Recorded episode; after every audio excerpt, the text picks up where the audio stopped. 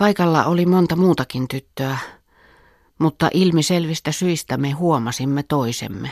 Yhtäläisyydet ja erot, kuten tytöillä on tapana. Ihomme ruskea vivahde oli juuri sama, ikään kuin meidät molemmat olisi leikattu yhdestä kullan ruskeasta kangaspalasta. Ja pisamamme olivat keskittyneet samoihin paikkoihin, ja olimme myös yhtä pitkiä. Mutta minun kasvoni olivat mietteliäät ja alakuloiset, nenäni pitkä ja totinen, ja silmäni olivat muodoltaan alaspäin kaartuvat, kuten myös suu. Tracyn kasvot olivat terhakat ja pyöreät. Hän oli kuin Shirley Templein tummempi versio, lukuun ottamatta nenää, joka oli yhtä pulmallinen kuin omanikin. Huomasin heti, miten naurettava se oli. Sojotti suoraan ylöspäin kuin pieni possun kärsä. Tällainen kohta on J.D. Smithin viidennessä romaanissa nimeltä Swing Time, ihan siinä sen alkupuolella. Kaksi ruskeaa tyttöä ovat kohdanneet toisensa tanssitunnilla Lontoossa.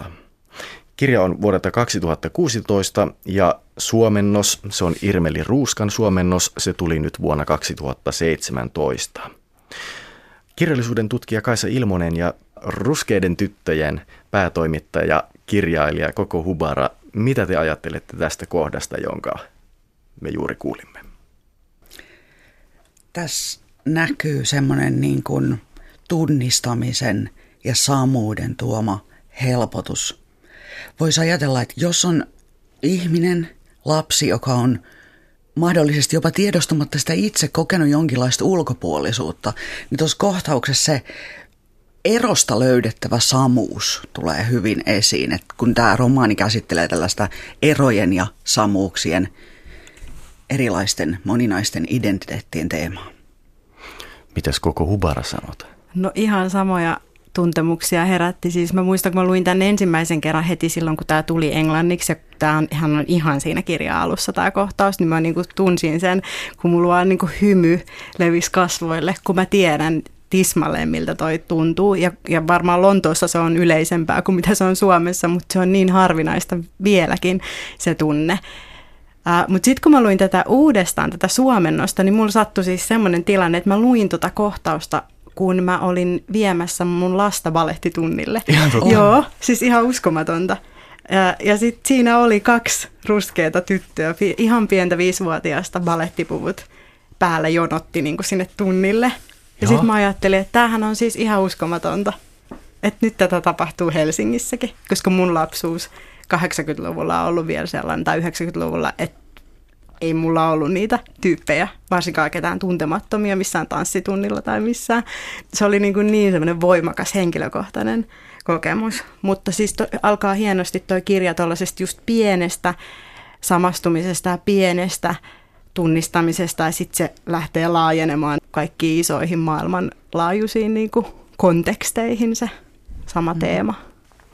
J.D. Smith on maailman arvostetuimpia nykykirjailijoita ja niin kova staraa, että nämä suomennoksetkin tulee yleensä aina melko pian sen alkuperäisen kirjan ilmestymisen jälkeen. J.D. Smith on käsitellyt kirjoissaan tässä viidennessä myös rotukysymyksiä ja vähemmistöjä ja luokkaeroja. Ja tällä kirjailijalla on itsellään jamaikalainen äiti ja englantilainen isä, joten kirjailijalla on varmasti tämmöisiä ikään kuin todellisia kokemuksia tämän kaltaisista asioista.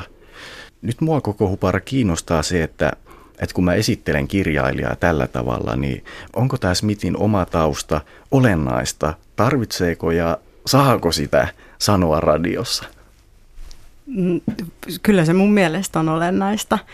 Ja se, mitä nyt on Sadie Smithin haastatteluja ja esimerkiksi jotain podcasteja kuunnellut, niin kyllähän hän siitä tosiaan voimasti puhuu ja puhuu myöskin siitä seuraavasta askeleesta, että hän on taas valkoisen miehen kanssa saanut lapsia ja ne lapset on hyvin vaaleita ja miten hän yrittää sitä jamaikalaisuutta ikään kuin heille siirtää, vaikka ei oikein itsekään siitä tiedä, että mikä nyt on sit sitä jamaikalaisuutta ja mikä on vaan sitä lontoolaisuutta tai ihmisenä olemista. Se, mikä mun mielestä on olennaista ja minkä Smith tekee niin kuin mun mielestä yhtenä parhaista kaikista tällaisista diaspora kirjailijoista, niin jotenkin se, että hän niin anteeksi pyytelemättä kirjoittaa sen just niin kuin se on. eikä niin, että se oletettu lukija olisi joku valkoinen tyyppi, jolle pitää selittää, miltä se tuntuu tai millaista se on, tai jonka tunteet pitäisi jollakin tavalla ottaa huomioon. Se on mun mielestä jotenkin sellaista ihanaa. Mites, kun sä käytit tämmöistä sanaa kuin diasporakirjallisuus vai diasporakirjailija, niin mitä se oikein tarkoittaa? Tarkoitan tällä sellaista afrikkalaista diasporaa, eli ihmisiä, jotka on, on jollakin tavalla niin kuin Afrikkaan sidottuja. Jamaikalaisten tai Karibian tapauksessa tietenkin niin kuin orjakaupan ja orjuuden ja kolonialismin kautta. Varmaan sitten ehkä kirjallisuuden tutkija osaa paljon paremmin kertoa tästä. Tällä J.D. Smithillä on, on, hän ei niin kuin kätke sitä, miten kolonialismin ja ihan tämän 1800-luvun imperialismin jäljet näkyy ja on olemassa koko ajan tässä meidänkin, meidänkin maailmassa. Niitä ei, niitä ei tuoda kohosteisesti esiin, mutta tämä on moninainen maailma, missä kansainväliset liikkeet, liikkuminen, asioiden liikkuminen vaikuttaa yhä edelleen, missä orjakaupan, esimerkiksi orjakaupan historia on vieläkin jäljellä tavalla tai toisella. Kyllä. Mä en niin kuin itse kuulu afrikkalaiseen diasporaan millään tavalla, mutta mutta mä oon joskus kirjoittanut siitä, että ruskeat tytöt ei kulje koko ajan tuolla ajatellen, että mä oon nyt tässä ruskea tyttö, vaan ne ajattelee olevansa vaan olemassa, niin kuin jokainen ihminen ajattelee, tai ei ajattele olevansa olemassa. Niin musta Smith tavoittaa jotenkin sen, että, että ihmisillä on se normaali elämä ja arki ja perhe ja lapsuus ja ystävyys ja tyttöys ja koko se maailma elettävänä, vaikka ne koko ajan kantaa kehossaan sitä vuosisataista historiaa, mikä se kullakin on. Tässä, tässä romaanissa tämä päähenkilö tosiaan matkustaa. Hän on Lontoon eräällä alueella syntynyt britti, joka matkustaa Yhdysvaltoihin ja Afrikan Togoon. Ja siellä Afrikassa hänet luetaan valkoihoiseksi. Vaikka olet valkoinen, tanssit kuin mustat, hänellä sanotaan. Ja hän eri tavoin osoittaa tänne, että myös tämä rodun käsite on paikkasidonnainen ja jatkuvasti liudentuva. Mm. Ja hän ei romantisoi jotakin olemuksellista Afrikkaa, mistä voi löytyä sitten joku tämmöinen autenttinen minuus tai omat juuret tai, tai, tai semmoinen, että siellä hänkin on sitten valkoihoinen. Kyllä. Eikä peittele sitä, sitä ristiriitaisuutta ja sitä hämmennystä ja sitä, että miten niin kuin kaikilla sekä perheen sisällä että maailmassa on joku eri käsitys siitä, että kuka hän on tai keitä he ovat. Ja se on jotenkin niin ihastuttavaa ja se on niin harvinaista, että kun usein kun puhutaan vaikka rodusta tai vaikka sukupuolestakin, niin sitä just viedään semmoiseen tosi äärimmäiseen tai ehdottomaan, että näin se on, mutta kun se ei vaan ole joka paikassa, niin vaan se muuttuu tosi voimakkaasti siirtyessä paikasta toiseen. Sen varmaan sellaiset ihmiset, jotka on sekoituksia monista eri etnisyyksistä, jotka siirtyy niiden kulttuurien välillä tai siirtyy maailmassa paikasta toiseen, niin tunnistaa myöskin. Se on vähän sama kuin se mm-hmm. valettisalikohtaus. Mm-hmm. Totta. Puhutaan vielä tästä tämän kertojan identiteeteistä ja tämmöistä lontoolaistumisesta vähän myöhemmin lisää. Mä ajattelin, että ehkä voitaisiin vähän avata tätä kirjaa, että mistä mm-hmm. tässä oikein on kyse. Siis tässä Smithin kirjassa on kaksi ruskeaa tyttöä. Toinen on kertoja, joka jää nimettömäksi, ja toinen on sitten nimeltään Tracy. Hmm. Tämä Swing Time seuraa sitä, kuinka nämä tytöt ystävystyy lapsina siellä tanssitunnilla, mistä oli puhetta. Ja tämä tanssi nimenomaan yhdistää heitä ja toki muitakin ihmisiä tässä kirjassa. Sitten myöhemmin kertojan ja tämän toisen tytön Tracyn välille tulee välirikko. Mutta kuinka te, Kaisa Ilmonen ja koko Hubara esittelisitte nämä tytöt ihmiselle, joka ei vielä ole lukenut tätä kirjaa? Aloittaisitko sä koko? Mä oon esitellyt monta kertaa, kun mä yritän koko ajan saada kaikkia ihmisiä lukemaan tätä kirjaa. Mm. niin, niin, niin sitten aina kysyt, no missä se nyt sitten kertoo? niin sitten mä aina sanon, että, että no siinä on yksi tyttö, jolla on ää, musta äiti ja valkoinen isä, ja yksi tyttö, jolla on valkoinen äiti ja musta isä. Ja sitten, että asuu tällaisella samalla vuokrakasarmilla tai tämmöisellä kaupungin asuinalueella.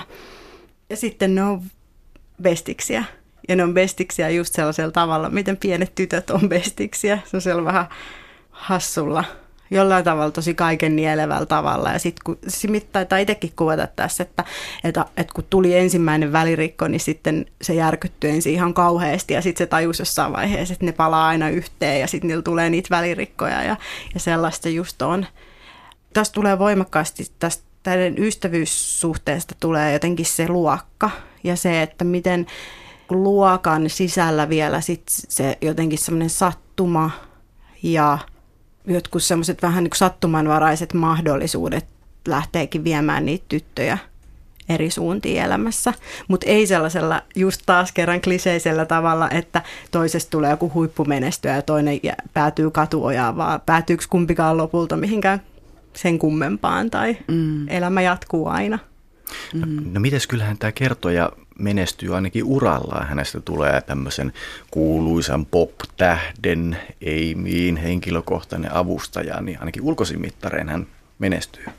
Mä taas ajattelin, että, että se on niin sanotusti vaan avustaja, että se niin kuin alisuoriutuu ja se jää jotenkin sen tällä nimettömällä kertojalla on siis tämä musta äiti, joka on poliittisesti aktiivinen ja pääsee aika pitkälle korkealle levelille politiikassa. Ja jotenkin se, että siitä äidin varjoon jäämisestä ja sellaisesta, että mä niin ajattelin, että hän jotenkin vaan menee vähän sieltä, mistä aita on matali, 90 vuotta tämmöisen vähän Madonna-tyyppisen pop-tähden niin kuin Tämä romaani alkaa tällaisella prologilla, ennen kuin näiden, näiden pikkutyttöjen tarinaan mennään. Ja, ja siinä prologissa sanotaan, tämä päähenkilö pohtii itseään ja sanoo, Minulle paljastui eräs totuus. Olin aina yrittänyt hakeutua muista ihmisistä hohtavaan valoon. Oma valo minulta oli aina puuttunut. Koin olevani varjo. Ja tämä teema, tämä toisen varjos oleminen, tämä päähenkilö on ensin tämän tyttökaverinsa hohteen varjossa ja sitten tämän, pop-tähden varjossa, jolle hän työskentelee. Että jollain tavalla niin kuin, tästä tulee semmoinen teos, miten tämä päähenkilö etsii sitä omaa valoaan. Mm-hmm. Tuo oli loistava valinta, Kaisa Ilmonen, loistava sitaatti tukemaan tätä, mitä koko Hupara juuri sanoi.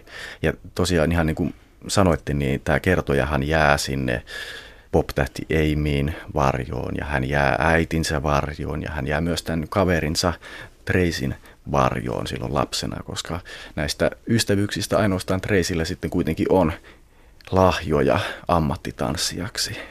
Mutta monenlaisia käänteitä heidän elämässään tapahtuu puoliin ja toisin. No tämä kertoja, tässä on yksi kertoja tässä romaanissa. Tämä poikkeaa ainakin tuosta J.D. Smithin esikoisromaanista Valkoisista hampaista. Siinähän on sitten niin monenlaisia erilaisia näkökulmia, seurataan jopa geenimanipuloidu hiiren kautta maailmaa. Jäittekö te Kaisa Ilmonen ja koko Hupara kaipaamaan jotenkin lisää ääniä ja lisää näkökulmia? Minun mielestä tämä yksi kertoja oli, oli hyvä. Tässä, tätä romaaniahan ei kerrota siis lineaarisesti, eli että tässä olisi peräkkäisten tapahtumien jatkumo, vaan tässä on niin kuin eri aikoihin ja eri tiloihin ja eri paikkoihin sijoittuvia niin kuin lukuja. Ja yhden ihmisen elämä voi olla jo sinänsä moniääninen, sitä niin kuin kerrotaan eri tavoin liittyen mihin elämän tilanteeseen se liittyy. Että siitä jo tulee semmoinen ajallinen moniäänisyys ehkä. Kun sanoit, että kirja ei tosiaan etene tällä tavalla aikajärjestyksessä, vaan lomittain ja limittäin on näitä erilaisia kokemuksia, eri aikatasoja vuorovaikutuksessa toistensa kanssa, niin siihenkin liittyen tässä prologissa kirja alussa on musta mielenkiintoinen kohta itse asiassa juuri ennen tätä kohtaa, jonka sä juuri luit. Näin kaikki elämäni vuodet kerralla, mutta ne eivät olleet päällekkäin, kokemus kokemuksen perään, ja muodostaneet kiinteää kokonaisuutta. Päinvastoin. Mitä sä koko Hupara ajattelet tämmöisestä kokemuksesta elämästä? Kuulostaa hyvin samastuttavalta ja musta tuntuu, että nyt Smith on vienyt tämän nyt tietynlaiseen tappiin, että tässä oli aina yksi osa, jonka sisällä on muutama luku. Usein saattaa olla niin kuin osa ja se koko osa sijoittuu yhteen paikkaan. Sitten tulee seuraava osa ja se osa sijoittuu taas sitten toiseen paikkaan, vaikka ensin Lontooseen, sitten sinne Länsi-Afrikkaan. Mutta tässä sen, aina sen osan sisällä ne luvuthan saattoi olla niin kuin lapsuudesta, aikuisuudesta, äidistä, mm. isästä, Tracystä, tästä itsestään, Amystä, tästä pop-tähdestä ja sitten ne niin kuin koko ajan pysy kuitenkin kasassa. Kun taas sitten siinä valkoisissa hampaissa oli nämä eri eri näkökulmat tuli aika niin kuin omissa osissaan. Ja sitten tuossa taas tuossa NWssä, joka oli tämä edellinen romaani, niin siinä taas oli sitten niin, että oli aina eri hahmon äänellä. Niin kuin vähän niin kuin palattiin aina samaan asiaan, katsottiin samaa asiaa eri näkökulmista ja sitten ne lopulta jotenkin meni pakettiin kaikki niin tässä oli niin kuin pilkottu vielä pienemmiksi osiksi ja ihmeellisellä tavalla. Mun täytyy sanoa, että mä oon nyt lukenut sen sekä englanniksi että suomeksi, niin ei mulla tullut kertaakaan semmoinen olo, että hetkinen, nyt mä en kyllä tajua, että missä mä oon ja kuka tässä niin kuin.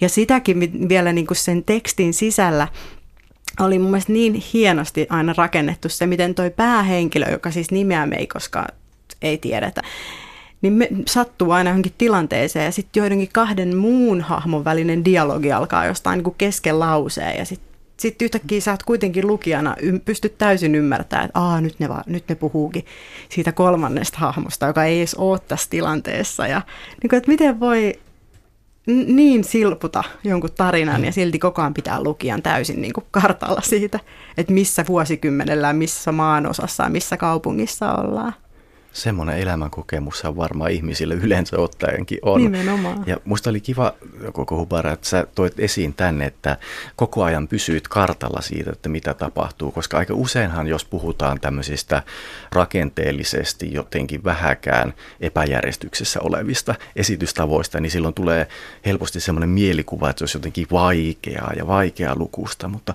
eihän se niin ole. Tämä Swing Time ainakin on ihan tavattoman helppolukunen ja sujuvaa tekstiä kirjaa ja kyllä monet muutkin kirjat, joissa on vähäkään niin rakennetta sotkettu, niin ne voi olla paljon nopeamminkin luettavia kuin sellaiset kirjat, jotka yksioikoisesti etenee mm-hmm. ikään kuin järjestyksessä jämptisti. Herääkö sulle Kaisa Ilmonen jotain ajatuksia näistä jutuista? No herää paljonkin. Et me kirjallisuuden tutkijat usein halutaan aina rakentaa tällaisia historiallisia linjoja. Ennen kaikkea minusta tässä, tässä romaanin muodossakin niin kun tulee esiin se, että miten romaani on muodoltaan jo taidemuotona kytköksissä omaan todellisuuteensa.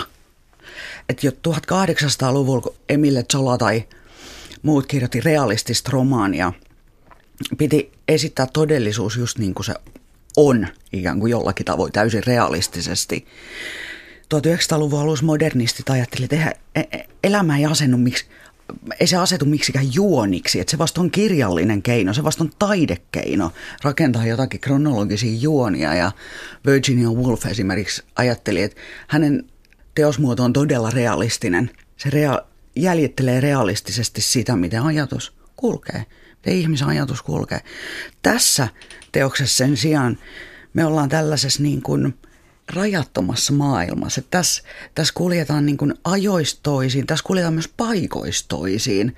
Että ihminen on enemmän kuin paikkaan sidottu, niin se on sidottu niin kuin koko maailman kontekstiin. Tällaiset niin kuin kaikkialla maailmassa voi olla Jay-Z ja Beyoncé tai pop-idoli Eme niin kuin tässä romaanissa, jotka tuntee koko maailman. Maailma on tällainen niin kuin tila, mihin tämä henkilökin paikantuu tietyllä tavalla ja mitä tämä myös kuvaa tämä romani rakenne. Miten sä sanoit sen pop-tähden nimen? Sä osaat sanoa sen paremmin kuin minä. Mä sanoin Eme. Mun Eme. mielestä se on Eme, Joo. mutta... Mä lu- sanoin taas Amy, mä en tiedä yhtään. Kun ei kukaan ole sanomassa niitä ääneen. No sehän on muuten ihan totta, että tästähän nyt ei, ei tiedetä, että minkä kielinen nimi se on. Vai tiedetäänkö? Niin hän on australialainen, että kai siis on englanninkielinen ja kai siis olisi Amy varmaankin. Mä sanoin ei mene sen takia, kun mä varmaan ajattelin sitä ranskan kielen kautta, että se olisi niin tällainen rakastettu tai... Niin, niin. niin, se kirjoitetaan siis niin, niin kuin ranskaksi niin. kirjoitettaisiin, niin? niin? Joo. Joo. Puhutaan pop-tähdestä. tästä kertojasta. Nyt ihan henkilönä, mä esitän tämmöisen vaarallisen kaksiosaisen kysymyksen, että mikä teistä oli kertoessa ihanaa ja entä sitten ärsyttävää? Mulla on semmoinen paras ystävä kuin Maija, jonka kanssa me aina luetaan kaikki Smithin uudet kirjat heti kun ne tulee ja kaikki haastattelut ja kuunnellaan kaikki podcastit ja ollaan tosi faneja oltu teinistä asti ja aina puhutaan, niin kuin Seidi on meidän sellainen idoli kaikessa. Niin puhuttiin siitä, kun tämä kirja tuli, että ei vitsi, miten ärsyttävä tyyppi. Että niin ihanasti kirjoitettu, upea tarina, samastuttava, mutta todella ärsyttävä tämä päähenkilö. Just ehkä sen, sen sellaisen ihme löysäilyn ja semmoisen niin kuin vähän alisuoriutumisen ja semmoisen niin kuin negistelyn. Ja niin kuin, sehän on tosi semmoinen, niin kuin, että kaikki on aina vähän silleen, no. Ja sitten se kuitenkin tavallaan saa hienoja mahdollisuuksia, on aika hienoissa piireissä. Niin se, se on niin kuin mulla ollut koko ajan päällimmäisenä, että miten voikin rakastaa jotain tarinaa ja silti se päähenkilö ei välttämättä ole yhtään niin rakastettava. Ja onko se ärsyttävyys siinä, että jopa tunnistaa niin kuin itsensä jollain tavalla siitä, tietyllä tavalla siitä, niin kuin, miten hän käyttäytyy. Eli siis pelkkää huonoa. ja se juuri tekee siitä niin rakastettavan. Että et ihanaa, että ei ole semmoinen niin mieletön usein kun on tämmöisiä niin mustuuteen tai ruskeuteen liittyviä tarinoita, niin saattaa olla niin semmoisia niin sankareita ja niin mielettömiä selviytyjiä ja niin mielettömiä niin kuin kauniita ja upeita ja kaikkea ja hirveän tuskan ja niin semmoisen läpi ja se on vaan jotenkin niin etäännyttävää, että tässä se vaan semmoinen inhimillinen puoli on koko ajan läsnä. Niin eikö koko Hubara tässä Springtimein kertojassa ollut susta kerta kaikkiaan mitään ihanaa ja kivaa? No olihan siinä varmasti ihanaakin kaikkea.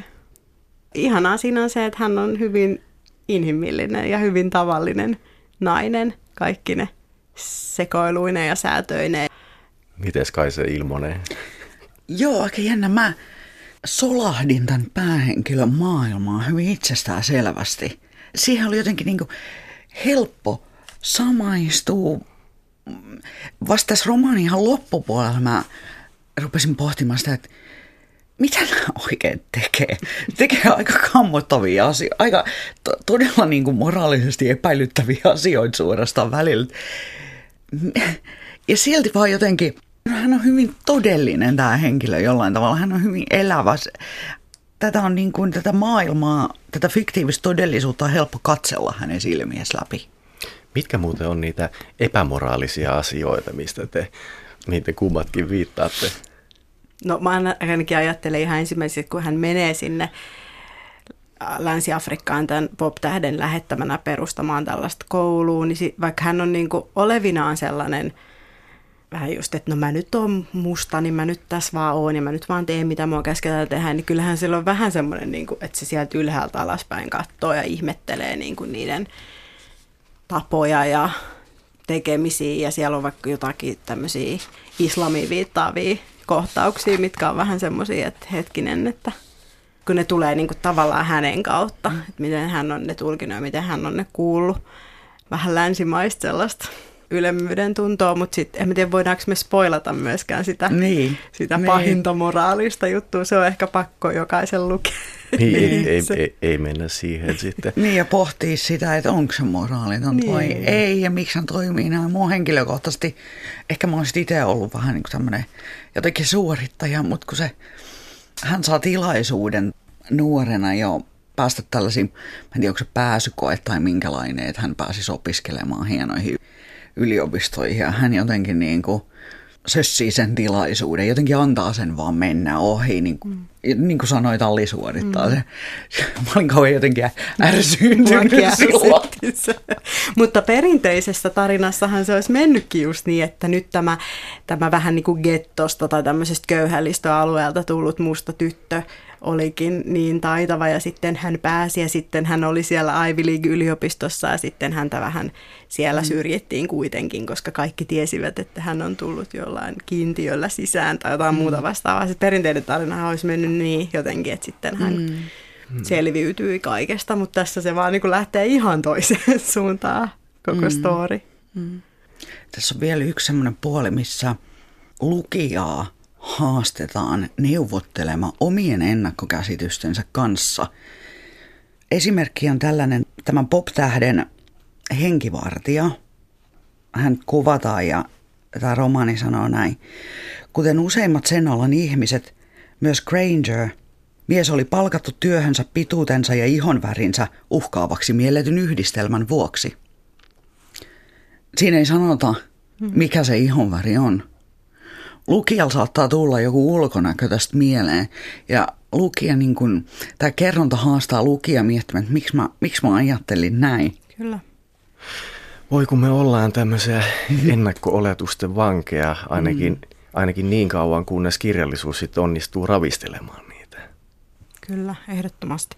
Ja jotenkin tuntuu, että niin usein kun lukee tarinoita, joiden – päähenkilöt on ruskeita tai mustia tai jollain muulla tavalla toisia, niin ni, niissä niin paljon alleviivataan jotenkin sitä, että et koe nyt sitä empatiaa tätä kohtaan, kun tämä on nyt toinen. Ja Smith ei tee sitä. Se koko ajan laittaa just itsensä likoon, tämän mm. päähahmon likoon siinä, että ei ole sellaista ruskeaa tyttöä tai mustaa tyttöä, joka ei itse olisi myös hyvin etuoikeutettu, jolle ei olisi ennakkoluuloja tai joka ei käyttäytyisi hölmösti tilanteissa. Mm. Mm. J.D. Smithille ei ole tällaisia mustavalkoisia asetelmia. Ei, ei ollenkaan. Niin.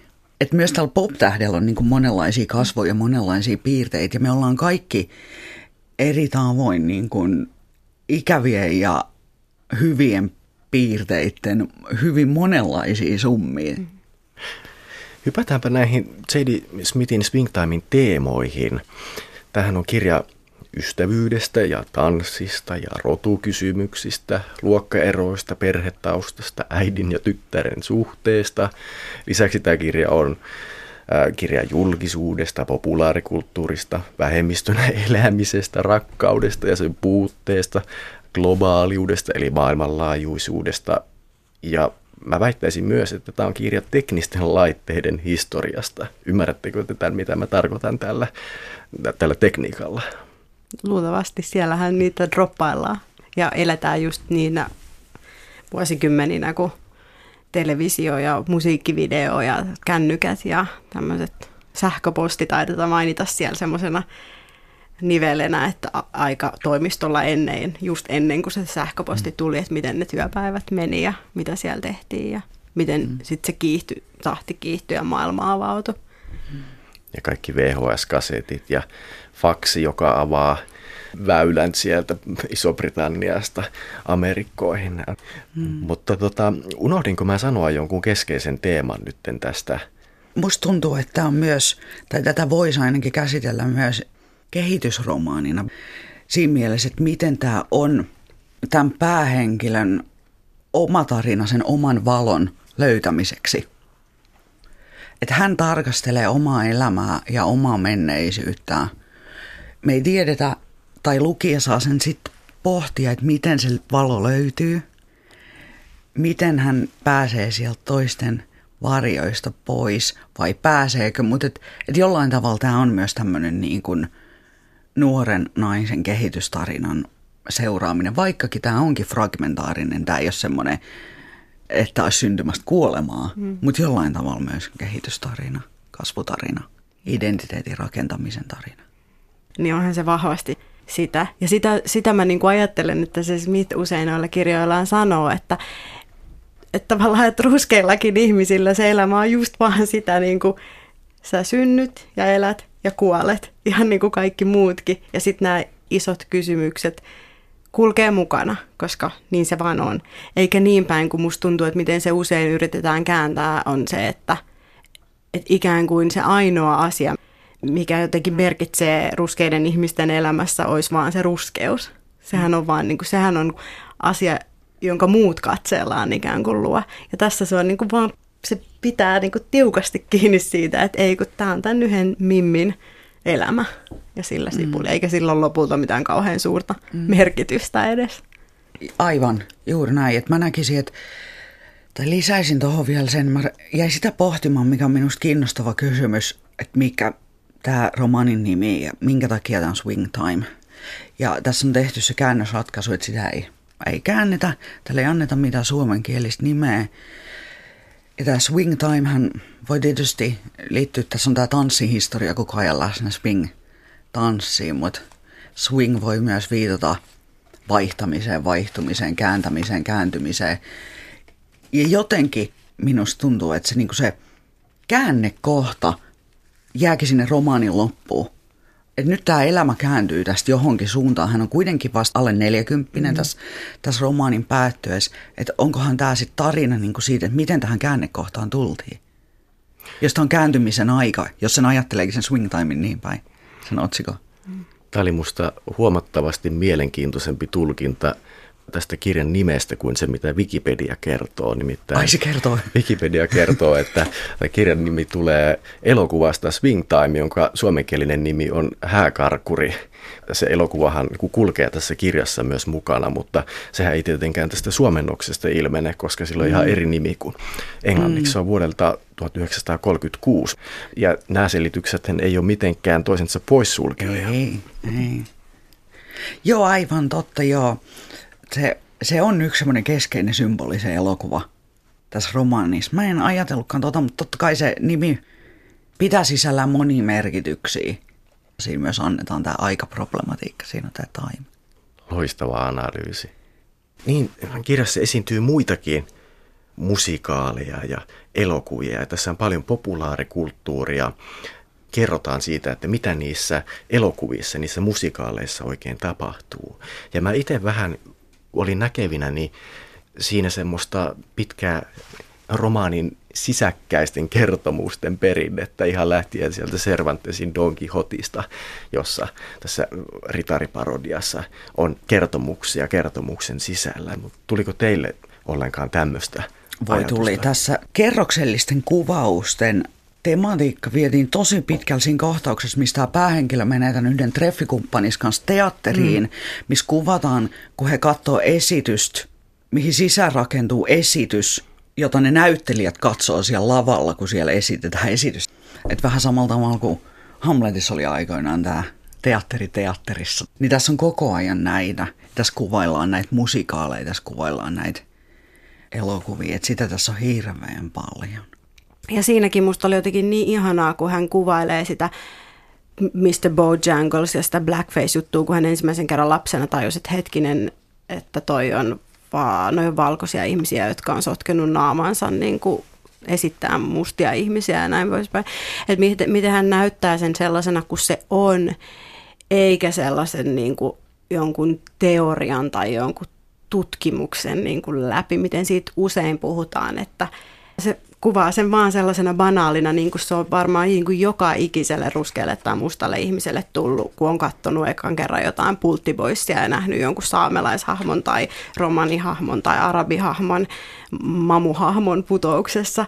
Ja mikä semmoinen hämmentävä ristiriitainen hetki se on ja miten vasta vuosien päästä sitä ehkä joskus sitten teoretisoi tai analysoi tai ei teoretisoi tai analysoi. Miten niin kuin arkinen hetki se, että sä katot jotain ohjelmaa ja sitten sä siirryt tekemään taas jotain muuta ja se jättää semmoisen jonkun jäljen. Hmm. Tässä on tämmöinen, tästä tanssimisesta niin tämmöinen kohtaus. Tämä päähenkilö sanoo Tracylle, tällä ystävättarelleen, että sinähän osaat hypätä spagaattiin ja sanoit, että olet oppinut sen isältäsi – ja hän on oppinut sen Michael Jacksonilta. Ja Jackson oppi sen Princeltä. Prince oppi sen James Brownilta. Ja no, hei, he kaikki ovat oppineet sen Nicholas Brothersilta. Tässä näytetään myös, että miten liike, tanssi, kirjoittamaton tai dokumentoimaton ele voi kantaa valtavaa sukupolvien mittaista traditioon myös.